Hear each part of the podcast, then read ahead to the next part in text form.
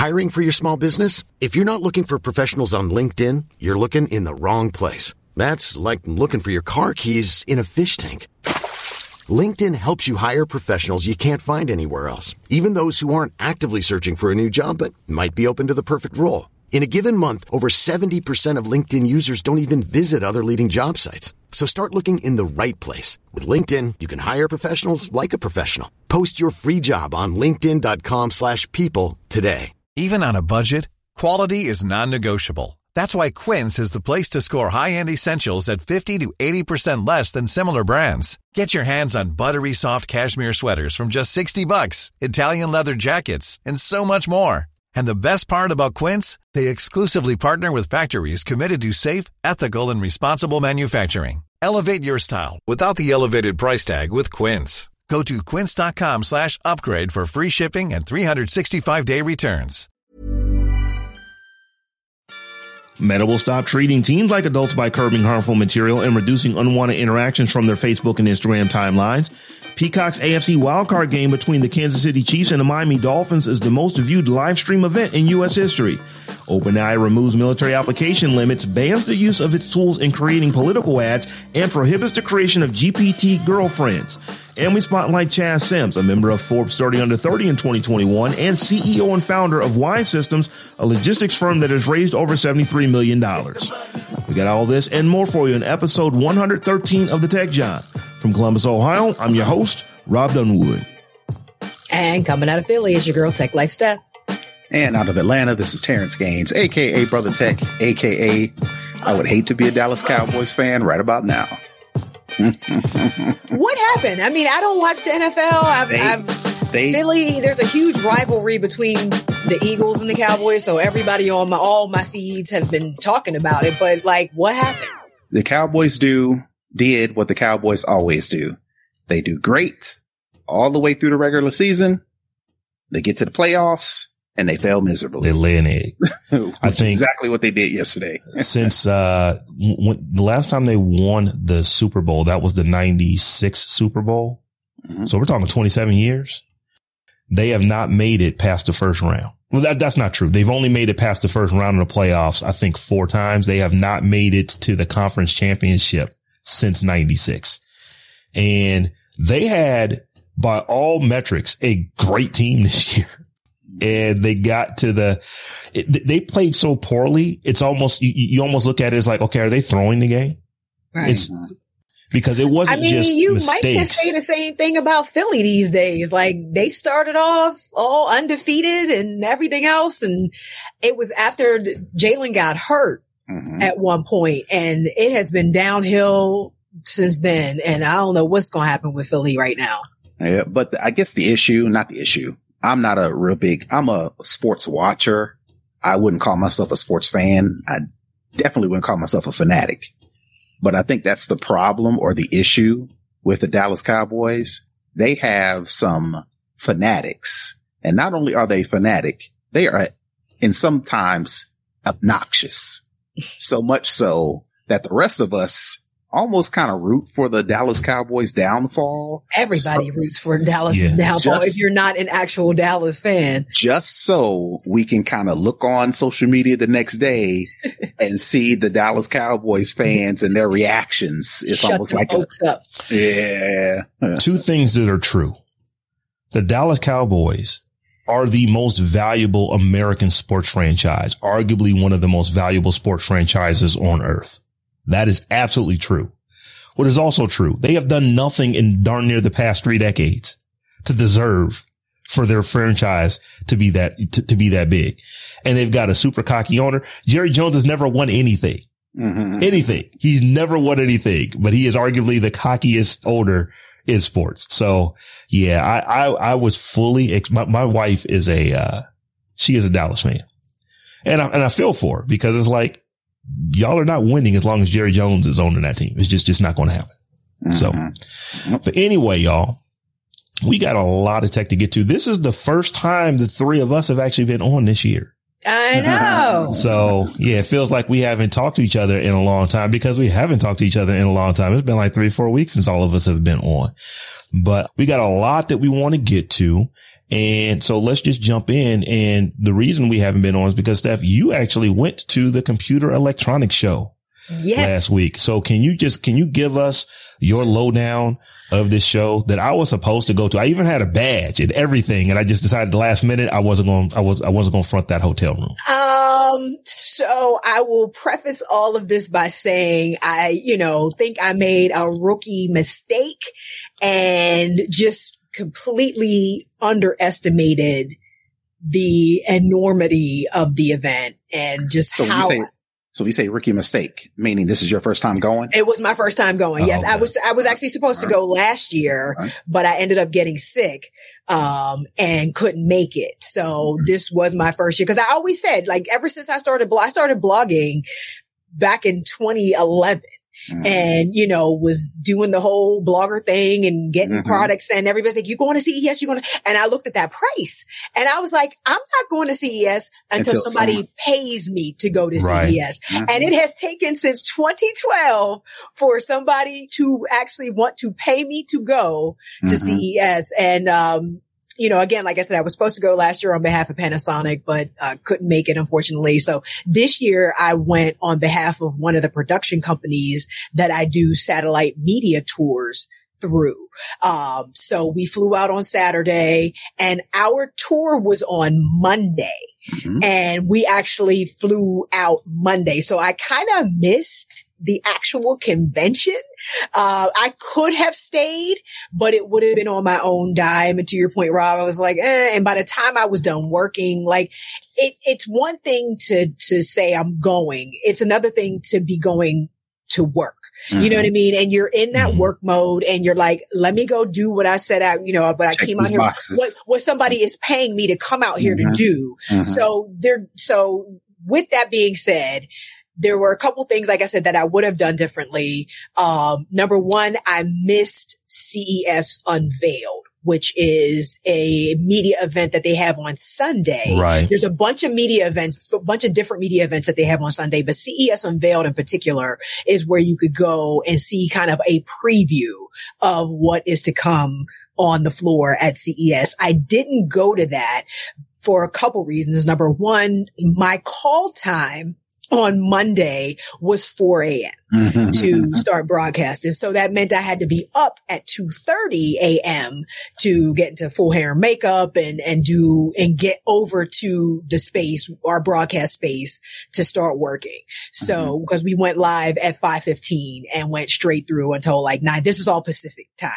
So CES Unveiled was from 5 p.m. to 8.30 p.m Mhm. on Sunday. And I was kind of like, uh, I could have tried to get there for like an hour and capture a little bit of content and run around and, and, and see what I could see. But that event, all of the media events on Sunday were at the Mandalay Bay, which was on the opposite end of the strip from Yeah. where I was staying. I was staying at the Westgate, which is con- almost virtually connected to the convention center where CES was happening. Mhm. Um, so to get to the Mandalay Bay, I would have had to get all the way down the strip. Again, rush, rush, rush, rush, do this hour, you know, get back to my room. Cause I was in bed literally by like 730 Oh, wow. because again, I had a 2.30, I had to be up at 2.30 a.m. for a 4 a.m. call time and I'm working. So as much as I wanted to go and see stuff and capture content and do all that other stuff, I'm like, I'm actually here to work and be paid. So I need to be prepared to work and be paid. Mhm. And so I had a, I had a, re, I had a rehearsal on Sunday uh, for the job that I was getting paid for. So by the time I got done with rehearsal, um, and got back to my room and everything else, the idea of trekking out to the Mandalay Bay to do CES Unveiled, it just wasn't happening because number two, the, the, the biggest rookie mistake again that I, that I had was I didn't really understand the enormity of the event. CES is massive. Yeah, and I mean, j- just like football fields worth of space mm, dedicated to you can't even say just football fields. You have to say multiple dozens of football multiple fields. I, I want, football fields. I want to say this year it would have been the equivalent of 37 to 41 football fields. I can believe that. How And much floor space they had. So, so it's, you know, it's insane. So think about coming out of a Vegas hotel, which is already a labyrinth in itself, Mhm. cutting through the casino, getting through to the, uh, banquet area, cutting through that, then getting over to the, you know, the area and then the broadcast area within CES was all the way literally in the back of one of the convention halls. I think there were like three main convention halls in the convention center. The broadcast booth was in. The, so now I'm walking easily three or four miles a day, just back Mhm. and forth between my hotel room and, and our broadcast booth. So I've done that all day on Sunday. I still got to be up at 2.30 a.m. So I just, I just didn't have it in me to go up to CES Unveiled to get any sort of footage or anything. Um, so I pretty much missed that whole thing. Um, I was able though, I will say I was able to, my producer who flew out there with me, um, knew somebody on the ground at the NBC affiliate in Las Vegas. And I actually did a segment for the NBC affiliate Sunday night that aired on their 11 p.m. news about, you know, kind of what to expect from CES. So I was kind of happy that I was able to do that. I wouldn't have been able to do that had I gone to CES unveiled. So I kind of trade off with Mhm. that. Um, so then Monday comes, I do my job. Uh, we, ra- we wrap around 930 a.m. Um, Pacific. Mhm. And I'm like, so I'll get some footage now of what's going on because again, CES doesn't start until Tuesday. So Right. everybody was still setting up. Like Mhm. most of the booths were not completed. They didn't have like the carpet down on the floor. It's funny. I got I got chased out of the LG booth on Sunday because I walked in and I was just literally holding my phone up, just recording everything I saw as I'm walking from the hotel through the convention center to our broadcast booth. Um, and, and LG had this big, you know, they had walls up, curtains. It was very secretive, but there was nobody really telling you you couldn't go in. So I just Mhm. kind of walked in and started recording everything and taking pictures of everything. And it's literally me and a bunch of Asians. So I stuck out like a sore thumb. Mhm. And so as I'm walking out, the guy comes up and he's like, no, no, no, no, no, no, no, no, you can't record. You can't record. He literally watched me delete my Mhm. video and delete the recently deleted video in the release. Right. So yeah, cause you know, they had, they were the ones that did the transparent television. So they Mhm. were definitely Mhm. trying to keep that under wraps they you know, until yet. Tuesday and everything else that they had in their booth. But I was able to get some footage after I finished working, um, of the SK booth. And it was amazing. Like they had a whole train and this whole tunnel with this interact. It was like the booths were ridiculous. I can say that because I was, you know, I did see them putting up booths and, and just the amount, the amount of money these companies spend on these displays is out of this world. I, I was just amazed at the creativity of the booths and, and just what they were able to do. I do, you know, regret not forcing myself to stay an extra day, um, just to be able to be there for Tuesday. Cause I think my credentials would have carried over until Tuesday. Like I said, I just had to, um, um, pay for the room. And then, you know, I don't know what I would have had to done with, do with my flight or whatever, but like I said, next year, next year, well, I'll, I'll, I'm, I'm sure I'll be back next year and be able to really sort of immerse myself. But, but the mental preparation to, to tackle all of that, the physical preparation to be on your feet on concrete all day long, walking miles and miles and miles to try to see stuff. Like it, it's a lot. It, Mhm. It's a lot. And I just, I, again, I just was not prepared for the scale of, of CES this year. And I just, I just petered out. Like I couldn't, I couldn't hang. I'll, I'll admit I couldn't hang. It was a lot. It So you lot. mentioned the scale multiple times, and Rob, Yeah. you talked about the football fields. It's at this point, as long as CES has been going on, and as more the, of the world kind of transitions to virtual, is CES unnecessarily large? Does it have to be that big, or So- is this just like a big write off? And companies just go and like, well, this is what it is. So we we're going to spend the money and we can charge it off and then just continue until something happens, right? So here's why I didn't go. So I was actually, you know, I, I, registered. I had my press credentials. I was ready to go. Would have had travel there, but I was going to have to pick up my own hotel. And I waited so late to actually try to book a room. So I was like, well, I'm going to spend like two grand trying to stay out here from, you know, from Sunday until Thursday. Right. Uh, so I was like, eh, I, I, just don't know that I want to do that. So I, I, am upset that it didn't just work out. Um, I do definitely try to plan to get out there next year and I'll just start planning now to go and do that. But the other part of it is, and this is why I don't feel as bad because I've heard from multiple people that it's just kind of, eh, it's like there, there's it's, always it's those very few things. You know, there was a there was a flying helicopter car thingy that mm-hmm. that got a bunch of uh, you know attention. LG's transparent TV got a bunch of attention. Um, a lot of people were doing this, this ice cream. There was like this ice cream maker that was like a Keurig it had literally Keurig style cans that you put in this thing and the ice cream comes out the spigot. A lot of people talked about that. Um, but if you notice, like, you know, I looked at a lot of different people's, what they were doing. Like Jennifer Jolley was out there. Um, Rich on Tech, Brian Tong, like all the sort of major tech influencers all had the exact same content of what was like the hottest sort of tech thing. And did you need to go out there just to see those few things? So maybe, maybe it. not. And see, here's the other thing that is happening is that a lot of the biggest companies are no longer doing CES. You think about Apple. Apple's really never done it. So no, you know, never it's been. never been an Apple thing. But like Samsung, Samsung has their own event next week. All right. No, no, it's not next week. It's two it's days happening. from now. It's, yeah. it's a Wednesday.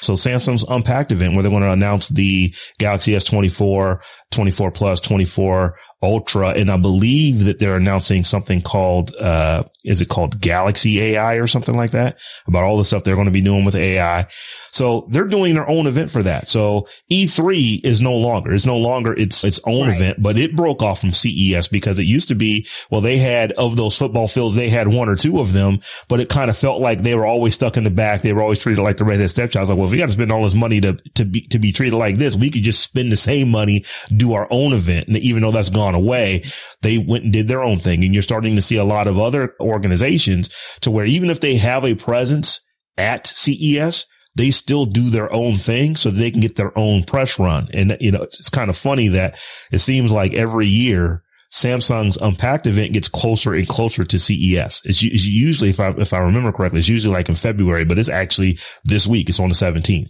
So that's a big part of it as well. And it's like, you know, if, if you've never been, the first time you're going to, wow, it's just like you're literally oh, yeah. walking you're gonna be and you see all mesmerized. of this technology. You'll be mesmerized by it.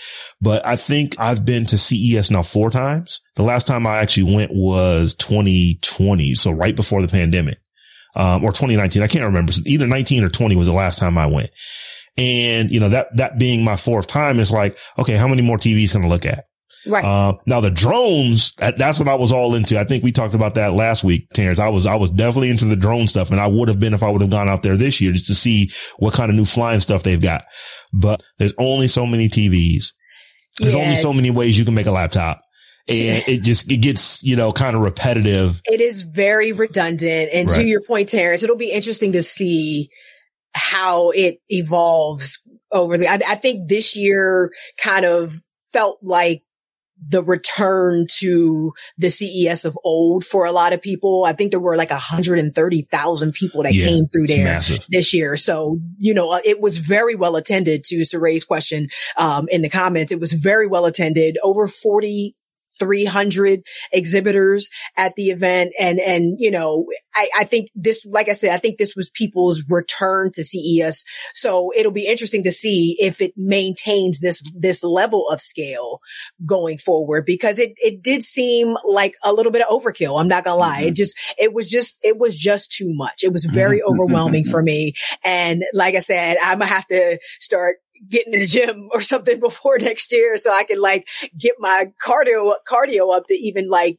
be in those rooms and walking through those rooms and back and forth. Like, I mean, I would get back to my room and like my hips and my knees and Oh, maybe it's just giving away, giving away my age or something like that. Mm-hmm. My ankles is hurting because you're, you're just pounding the pavement literally, you know, moving through these convention halls and, and it, it just really, really is, um, you really have to go with a plan.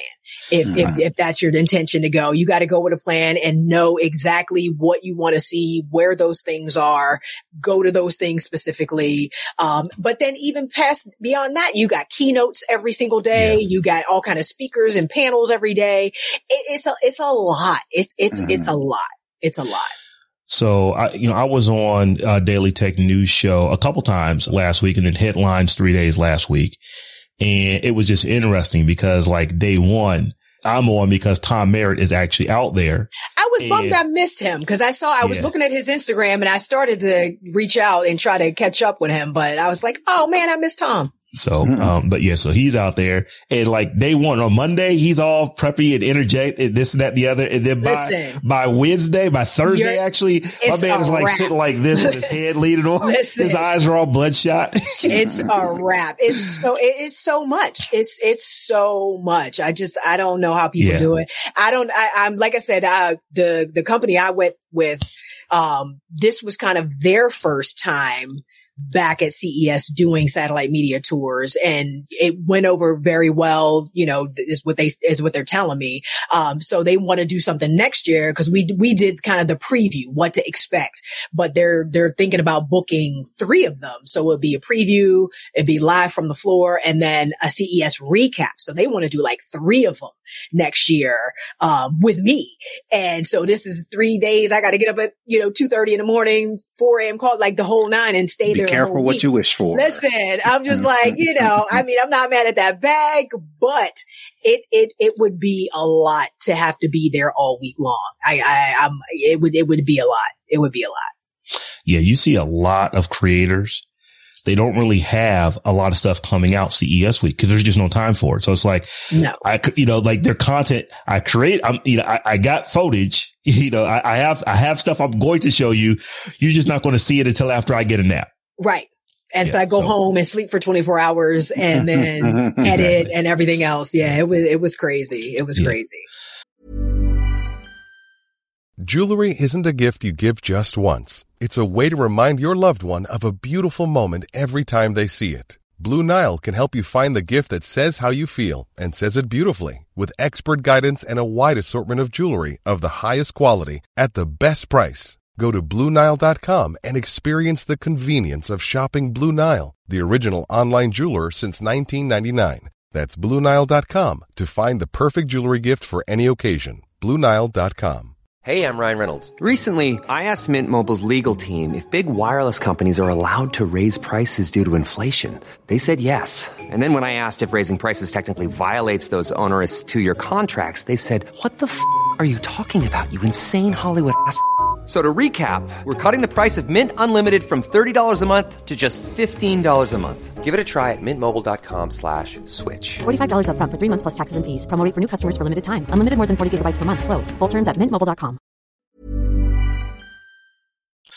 So y'all, in, in addition to CES last week, I actually read a really interesting Wall Street Journal article and it was talking about how Meta is going to stop treating older teens like adults and is efforting to curb the uh, material and reduce unwanted interactions on their Facebook and Instagram timelines. So Meta plans to automatically restrict teen Instagram and Facebook accounts from harmful content, including videos and posts about self-harm, graphic violence, and eating disorders. And I was just thinking about this because we've talked about this before. It, it would be lovely to say that Meta is doing this because, you know, it's just the right thing to do. We've identified some things and it's just, it's just right to make our platform safer for children. But ultimately, I think it's 40 states now are suing them because Meta actually knows that much of their content that is targeted to teens is unhealthy for them. I mean, they actually have their own studies. We've talked about this, I think, on a couple of shows on the Tech Jawn. So it's just interesting that, okay, yeah, you're, you're, you're making these changes, but are you making them because you're worried about the bag you might have to come up off of That's or all. because it's the right thing to do? No. But, you know, but, you know, we didn't even mention this yet. It is Martin Luther King Day. So in the, in the spirit of this being the, the Reverend Dr. Martin Luther King Jr. Day, I want to offer Meta this, one of his most famous quotes. The time is always right to do what is right. That being said, and Steph, I specifically want to get your take on this. Do you think what they're doing is actually going to work? No. And, um, and I don't even know that they're going to do what they say they're going to do. Um, I, I just, number one, I don't know how you can claim to do what you say you're going to do when you actually don't know anyone's age.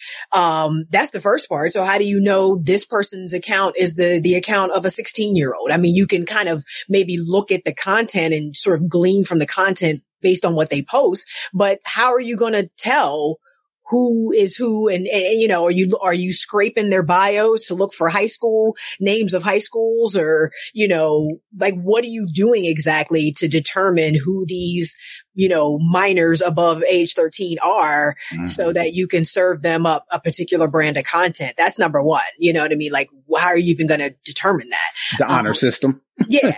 And which, which, which already doesn't work because mm-hmm. you already have 13 year olds and younger on the platform that you can't mm-hmm. control. So it, I, I think this is just a lot of lip service and, and to your point, Rob, something to try to, uh, appease the judges that are going to be ruling in all of these different states um, lawsuits against against Meta. I, I, just think it's something that they're they're doing to try to appease judges at this point um, because they're just really there just really isn't a way to regulate the content on social media platforms in, in a way that makes any kind of sense whatsoever and is sustainable. Mm-hmm. Outside of going through a lengthy uh, age verification process, I mean, right. upload driver's license, right that's that's security, it. Social security number, and you know, companies don't want to do that.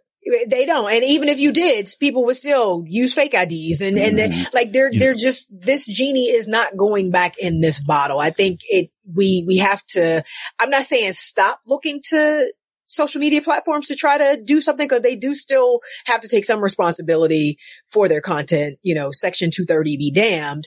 However, this is also, you know, a parenting thing. This is a, this is a collective effort, um, by all of us to, to try to figure this out.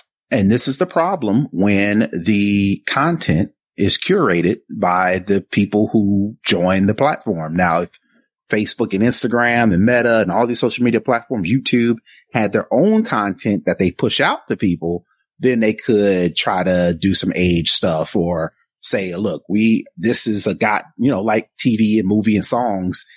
PG this, G that, MA this, whatever the case may be.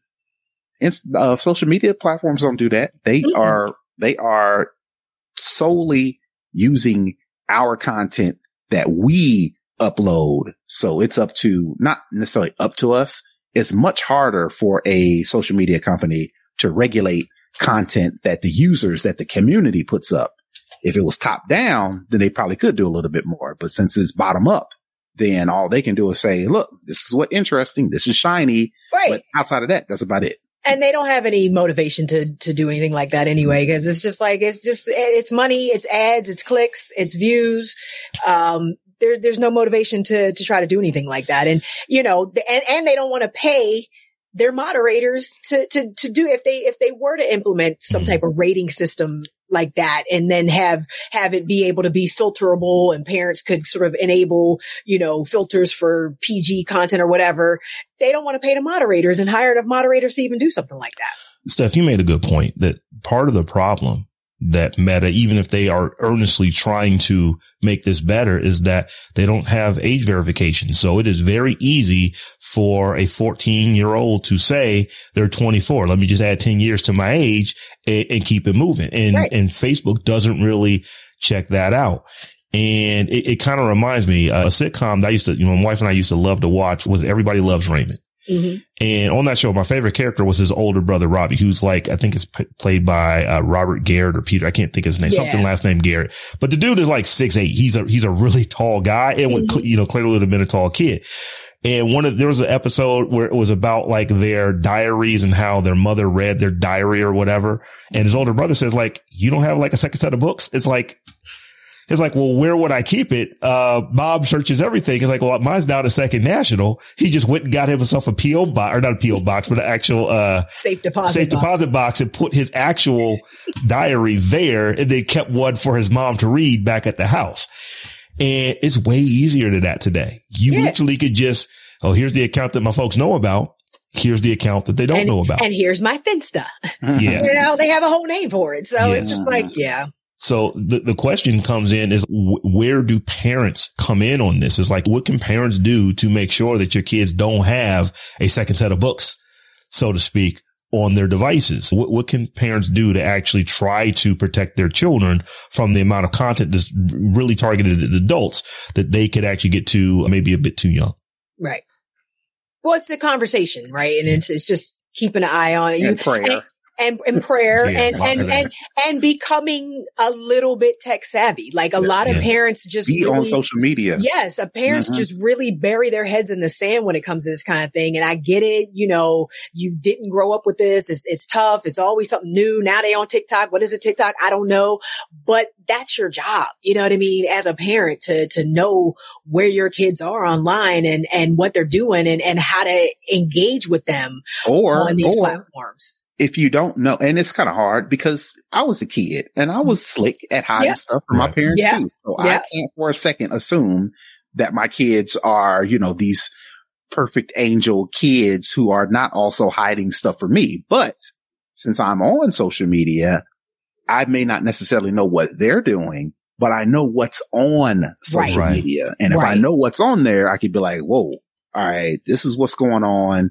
Like Stephanie said, let's have the conversation. You know, let's talk about this, that, and the third, because you know what they're looking at. You know, especially if it's popular, especially if it's trending, especially if everybody's doing it. You know, they've got the algorithm where everybody uses the same song or they use the same whatever, the filter, whatever the case may be. If I know that, I can use that as ammunition to have that conversation with my kid right. versus not knowing anything and then something blow up or something Right. happen personally. And, And your like- kid unfortunately dies because of the cinnamon challenge. And you And you to didn't go even back know there was a cinnamon challenge. You know you what I mean? trying to go Like- back, try to do some investigative journalism, to find out what went wrong or when did it happen, you know, versus you kind of knowing, all right, this trend Right. started here and, you know, these are the people that's doing it the most. All right, let me make sure, let me have a conversation to find out where my kids are. Right. Right. Before their Yeah. body gets burnt over 70% because they were in the flamethrower challenge. Yeah, I actually have a a, a friend who has uh a I guess you would call him a preteen, just turned twelve, and then she's got uh twin boy and a girl who are I think sixteen. They're in the eleventh grade, and what she does is just, hey. Let me see your phones right now. She, she gives no opportunity That's for right. you to Spot click check. anything. Spot Spot, check. check. on the phone That's right. immediately, and they're all using check iPhones. only. So she she has it set up so she can actually put her thumb on it and get into that phone and see anything. Mhm. And she's like, you know, um, they can still be slick, try to do like a uh, encrypted folder. If well, they're not using Android, so I don't know if you can do that on uh, you know on on iOS device. But like you're going to try to hide something somewhere, like they can, but mo- but they're also children. And they just don't think far enough ahead. So when I do my Mhm. spot check, it's like, it's like right when they're in the middle of doing something. Right. Let me see your phone right now. You literally have a second to hand that phone over.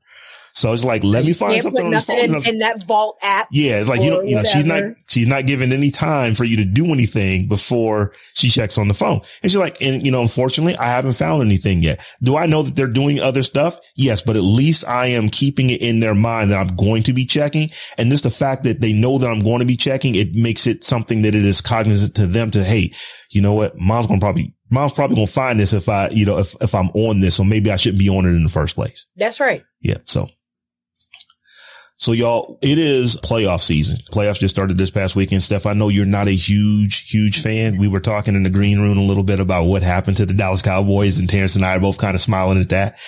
But something that was really interesting that happened this past weekend was that NBC actually paid for one of the games, but instead of showing it on NBC, they showed it on Peacock. So you literally, in order to watch the game, had to sign up a Peacock subscription in order to watch an NFL playoff game. Now, generally, for the most part, over, over the history of NFL playoffs games, they have always come on terrestrial TV. And then you would have like, you know, certain games would be, just be picked up in certain markets, regardless of whether you had a local team or not.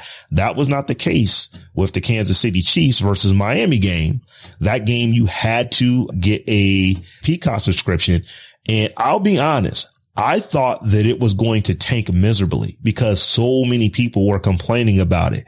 That's not what happened though. It, it turns out that this is the most streamed live event in U.S. history.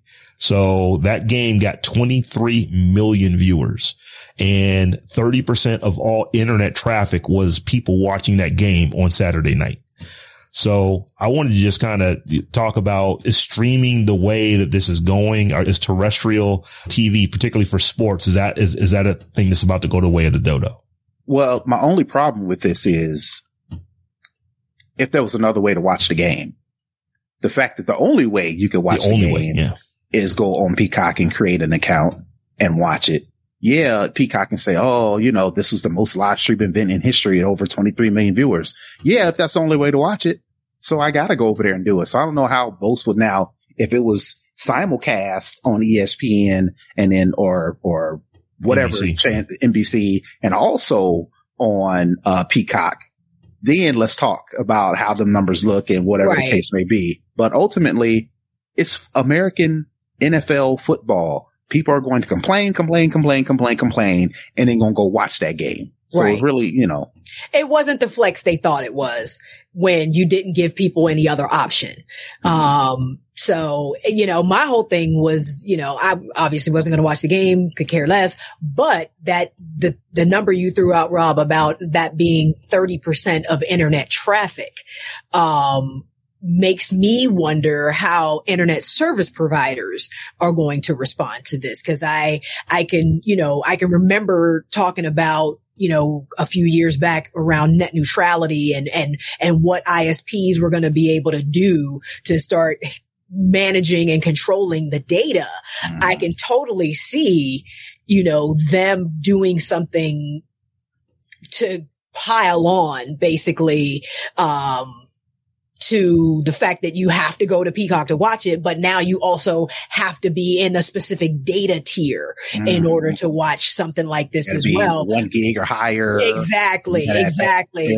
Because, because yeah. of the increased, you know, internet traffic that we are anticipating, you have mm. to mm-hmm. bump up to the next tier of speeds mm. and da, da, da, da, da. So I definitely see, uh, internet service providers trying to get in on this and, and capitalize and make a little extra money themselves. That will be real interesting if we do that. Now, the current administration, they just put their own person in to where net neutrality rules are kind of loosening up a little bit, but there's an election in like 10 months. Right.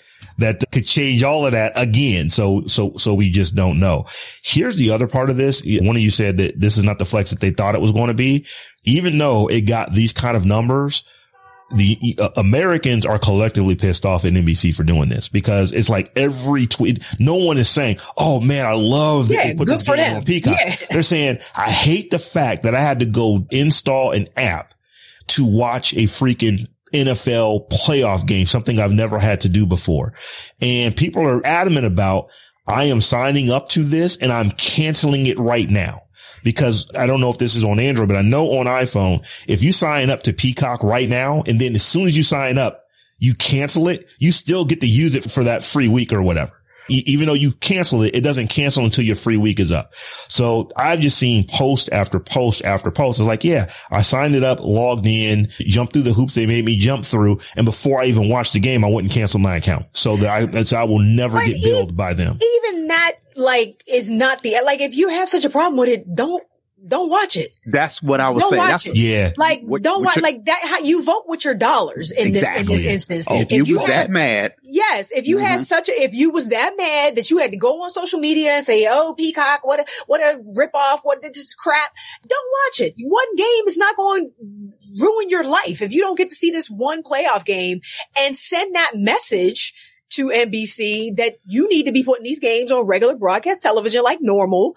Um, and, and, and vote with your dog. Cause I know I saw one of the tweets where they, cause they, you, you had to pay for Peacock, but they still were showing ads in the middle of the game. So I'm like, so Yep. you're still showing ads and I gotta pay? Like y'all double dipping now. Like literally don't watch the game. Imagine, imagine the headline if it said, uh, Peacock NFL wild card was the lowest watched Right. event in U.S. history with only 2 million viewers. Right. How We quick would- would, yeah. that be back on regular NBC? You, Right. shoot, Next they, week. They, it, it might have came out by halftime, might have been on NBC or something like that. Right. If that, if that would have been the case. But I was talking with folks in our Discord.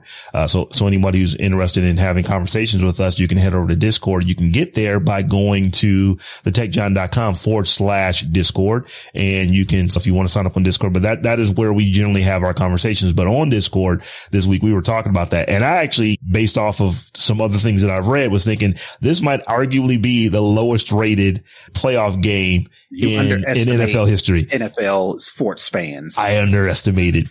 Right. Uh, and, and see, here's the thing. Th- this is why I believe so many people have, uh, I, I, I gotta see this game. You know, even though I'm upset, I'm going to go do this.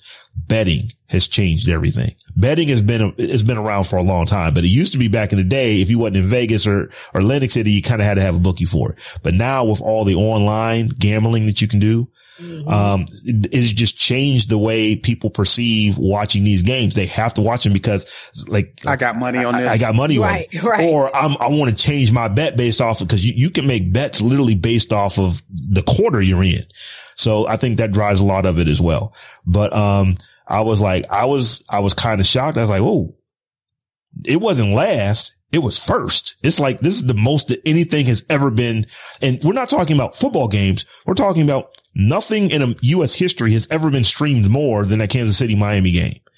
So I'm just sitting back looking at, you know, Roger Goodell and was like, Oh yeah, that worked. Let's do more of that. So it is going to be really interesting to see where this goes because so many Americans are really upset. And it's not even just Americans. You've actually got Congress on both sides of the aisle who are upset the fact that they can't watch these NFL games. So when you start getting, you know, when you, when you get Congress folks that agree on stuff and are mad about it, you know, things can often happen. So we'll have to see how this goes.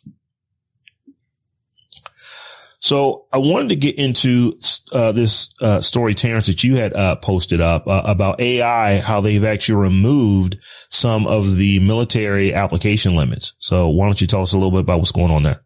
Yeah, uh, basically OpenAI specifically, uh, they pretty Oh, much that's say, what I'm yeah, yeah, yeah.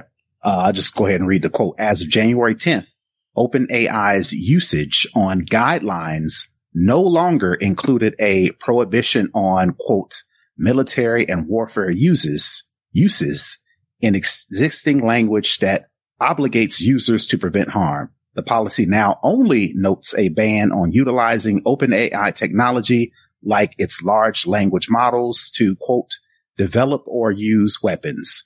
So basically, it's not necessarily the wild, wild west, but now basically it green lights for defense contractors. It green lights governments. It, it green lights these companies to say, all right, what can we do with this? Now necessarily they're not going to go say chat GPT, tell me how to make a Patriot missile. I don't know if they're going to be able to do that, but now you've opened the door for these military and defense contractors to say, Hey, let's poke around this and see what we can do. Why do you think the whole Sam Altman thing happened in the first place? right. This is exactly what he wanted to be able to do hmm is go after that government money. Um, defense contract money. yeah, exactly. Th- th- This Yeah. does not surprise me one bit. I think the technical term is cream, if I'm, if I'm Yeah. not mistaken. Yeah, yeah, yeah.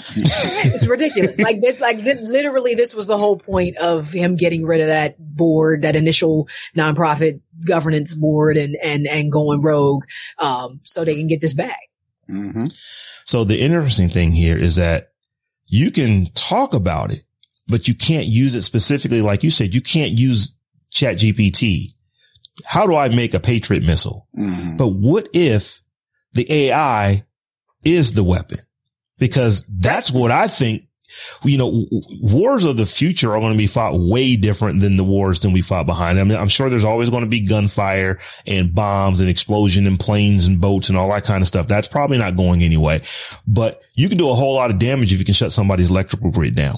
Mm-hmm. You can do a whole lot of damage if you can literally shut down trash pickup you know, um, for a city with two, three million people in it. You can do a whole lot of damage if you can shut the water down, um, for a city of 400,000 people. Um, those are the ways that you're going to actually see a lot of AI, in my opinion, being used. So it's not going to be you using AI to build a weapon. The AI is the weapon. You're going to use the AI to figure out how can you attack someone's infrastructure. And I think that that's going to be just a, you know, a, a way that wars are fought because you could do so much damage by shutting down someone's electrical. I mean, you literally send someone back to the 1800s, uh, the early 1800s at that if they have no power. I so, guess it's just the plot of that um Leave the World Behind, that Netflix movie? Mm-hmm. Mm-hmm. Yeah, this is kind of like that. Oh plot. yeah, absolutely, yeah. Mm-hmm. absolutely. And and and I think the, taking out the military and warfare terminology just opens them up to be able to pursue deals in military and warfare. I, I think, you know, like, like you said, you don't have to explicitly be looking for information on how to build weapons or do any harm in that way. But I think this just clears the path for OpenAI as a company to pursue those types of, um, of contracts. And that's big money. That, that's, Absolutely. That's money. That's it's like a, it's like a blank check. It's basically a blank check government, our government specific, particularly is never going to spend less money on defense than That's it did right. before. And it's mm-hmm. always going to go up. Both sides of the aisle unanimously say, all right, we need this defense money to go in there because all these things going on. So like and you said, Stephanie, it makes perfect sense for mm-hmm. Sam Altman and them to say, nah, we ain't trying to be all kumbaya. No, absolutely not. We're trying to get this, this money. and, and if they can be the first contractor in, mm-hmm. you know, under this AI banner, then you they know set what I mean? the rules. Yeah, exactly. Mm-hmm. That's please. I mean, it was it's, it's smart. It's chess, not checkers, mm-hmm. and, it's super smart. But you know, it doesn't bode well for for the rest of humanity. So. so here's here's one of the things that I thought was interesting though, because it was there. Uh, OpenAI they actually put out you know rules on a lot of things that they're changing, or that they want to stay the same. So one of the things I saw that was like kind of interesting is, oh, politicians still can't use ChatGPT for political ads. And I think they've made the calculation is that we don't know who's going to be good, who's going to be great, who's going to be awesome at making these ads that it's our platform putting out all kind of fake stuff and all kind of lies. So we just don't want anybody to do it.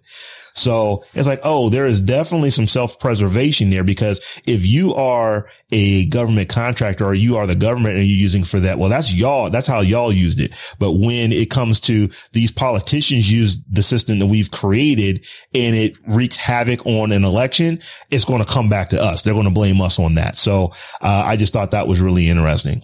And so, you know, I was just saying that these weren't the only rules that, you know, OpenAI put out some rules on PTs as far as not allowing to have ones for like, what is it, virtual girlfriends and stuff like that. Uh, for those who don't know, um, they opened up their GPT store last week where it gives developers and folks like us, cause you don't really have to be a coder. You can create this stuff just with a little bit of know-how. You can go in and create these GPTs and they're like, but we don't want you creating girlfriends on here. We don't want like pornographic stuff on here. And it's like, it ain't even been a week and they there's so many keywords that they are now shut down. So I don't know who stuck this one in here, but this one's I, interesting. That was that was mine. Yeah, it okay. says uh, we don't allow GPTs dedicated to fostering romantic companionship or performing regulated activities. Regulated activities aren't clarified. In the same paragraph, OpenAI states that GPTs that contain profanity in their name or depict or promote graphic violence aren't allowed either. Um, but yeah, they've been trying to get around the idea of girlfriend, um, and like sweetheart and different things like that, putting that in the title.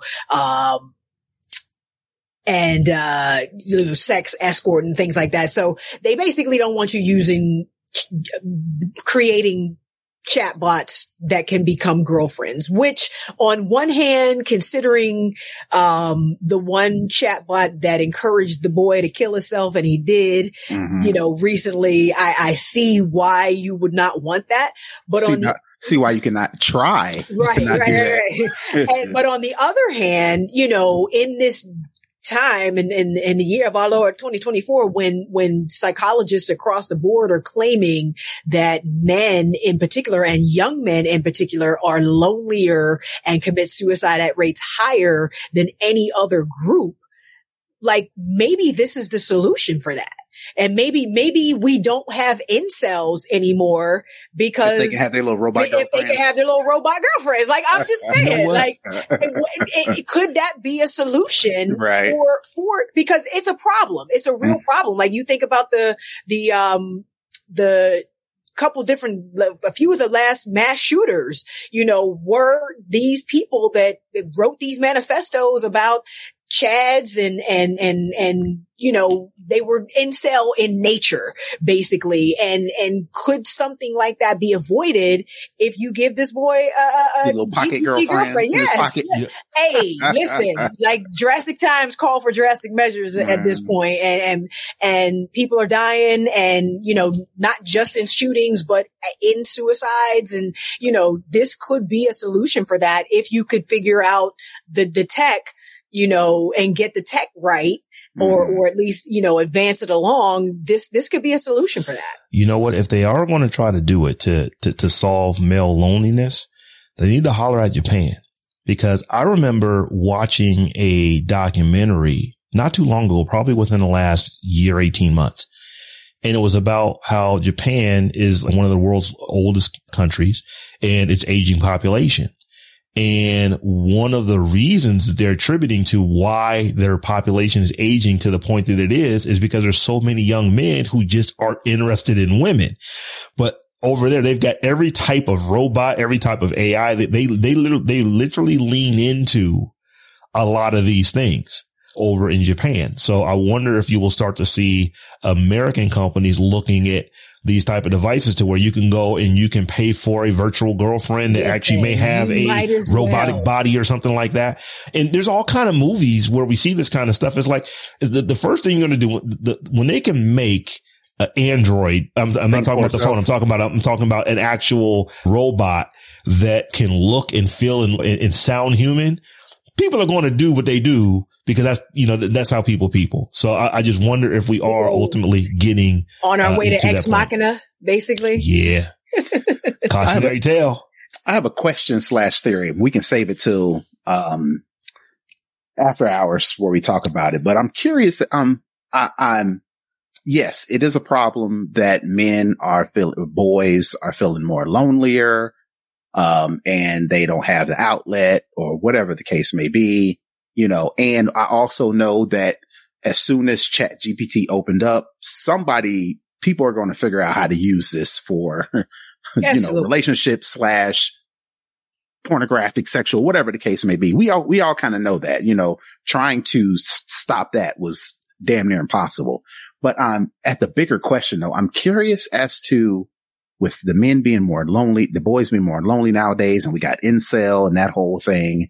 I, I want, I'll save it to later, but I, I want to pose the question as to why we think that is. But like I said, continue with the show. We'll talk about that. Well, later. you know what? That, that, that is a good, that is a good lead into our after party that we do always after we record the live episode of the Tech Jawn. So let me just tell folks how they can get there. If you would like to support the show, you can do so by heading over to patreon.com forward slash the Tech Jawn.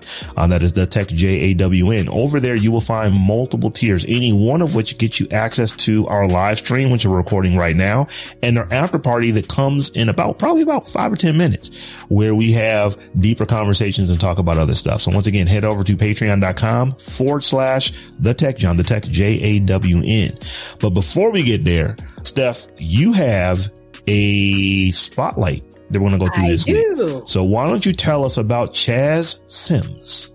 Alrighty. So Chazz Sims is the CEO and founder of Wise Systems, a logistics firm he started in 2014. Sims received a Bachelor of Science in Computer Science and a master's degree in engineering in computer science from MIT.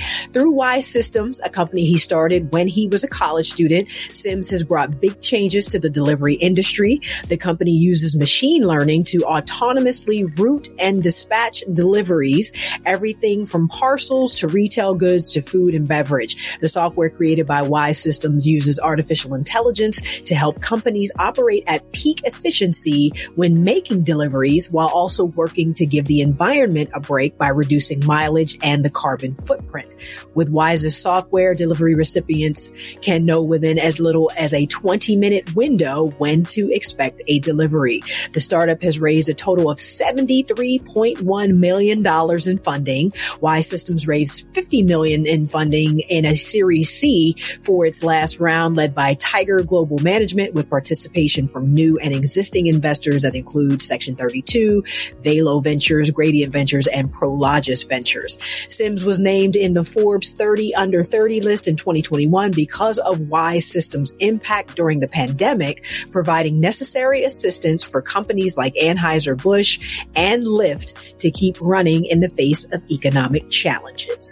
So shout out to Chazz Sims doing his thing in the logistics delivery space. Yeah, we, we cannot underestimate or underappreciate what this young brother's stuff is doing. Mm-hmm. Because if it gets delivered to you, it's logistics you know, everything that comes from FedEx is logistics. Everything that comes from UPS is logistics. You said Anheuser-Busch. They deliver stuff to a lot of stores from That's their, you know, from their breweries. That's all logistics. Everything that is moving in a truck, in a Listen, plane, on a train, DoorDash, uh, in a Uber Eats, all of that, all of it. So as I was reading through this article, you know, uh, or, or, through, you know, through your write up and then actually went and started seeing some articles on what this bus company is doing.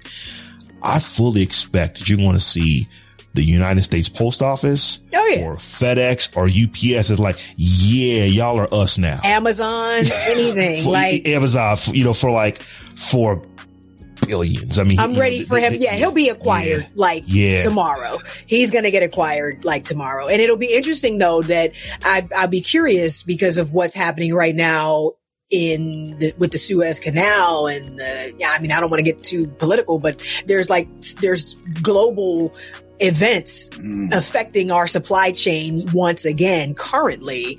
I'm wondering if his software will be able to account for that for companies and kind of, you know, help people get things that they need even when we're, you know, facing these sort of critical supply chain issues, you know, with shipping and stuff like that. I don't know.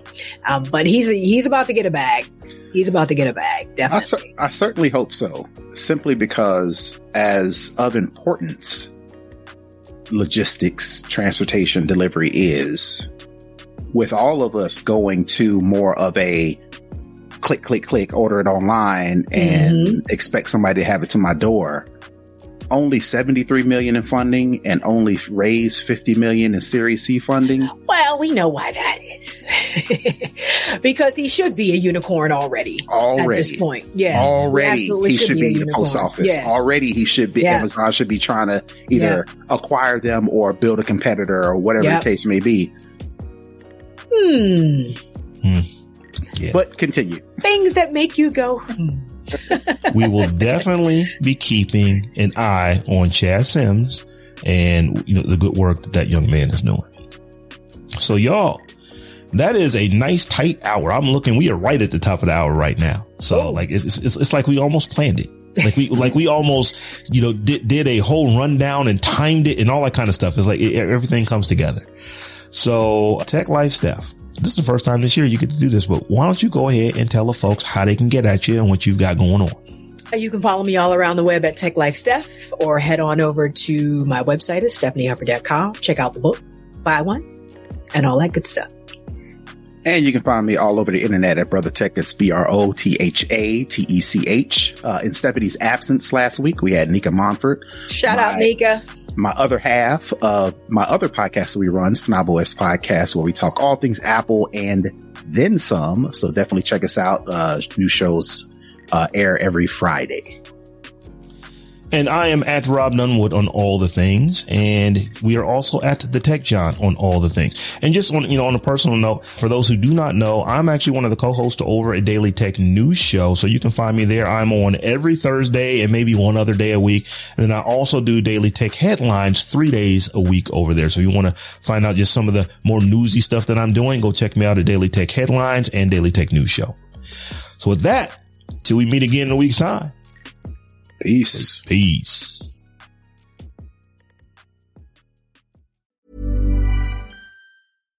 Hi, I'm Daniel, founder of Pretty Litter. Cats and cat owners deserve better than any old fashioned litter. That's why I teamed up with scientists and veterinarians to create Pretty Litter. Its innovative crystal formula has superior odor control and weighs up to 80% less than clay litter. Pretty Litter even monitors health by changing colors to help detect early signs of potential illness. It's the world's smartest kitty litter. Go to prettylitter.com and use code ACAST for 20% off your first order and a free cat toy. Terms and conditions apply. See site for details.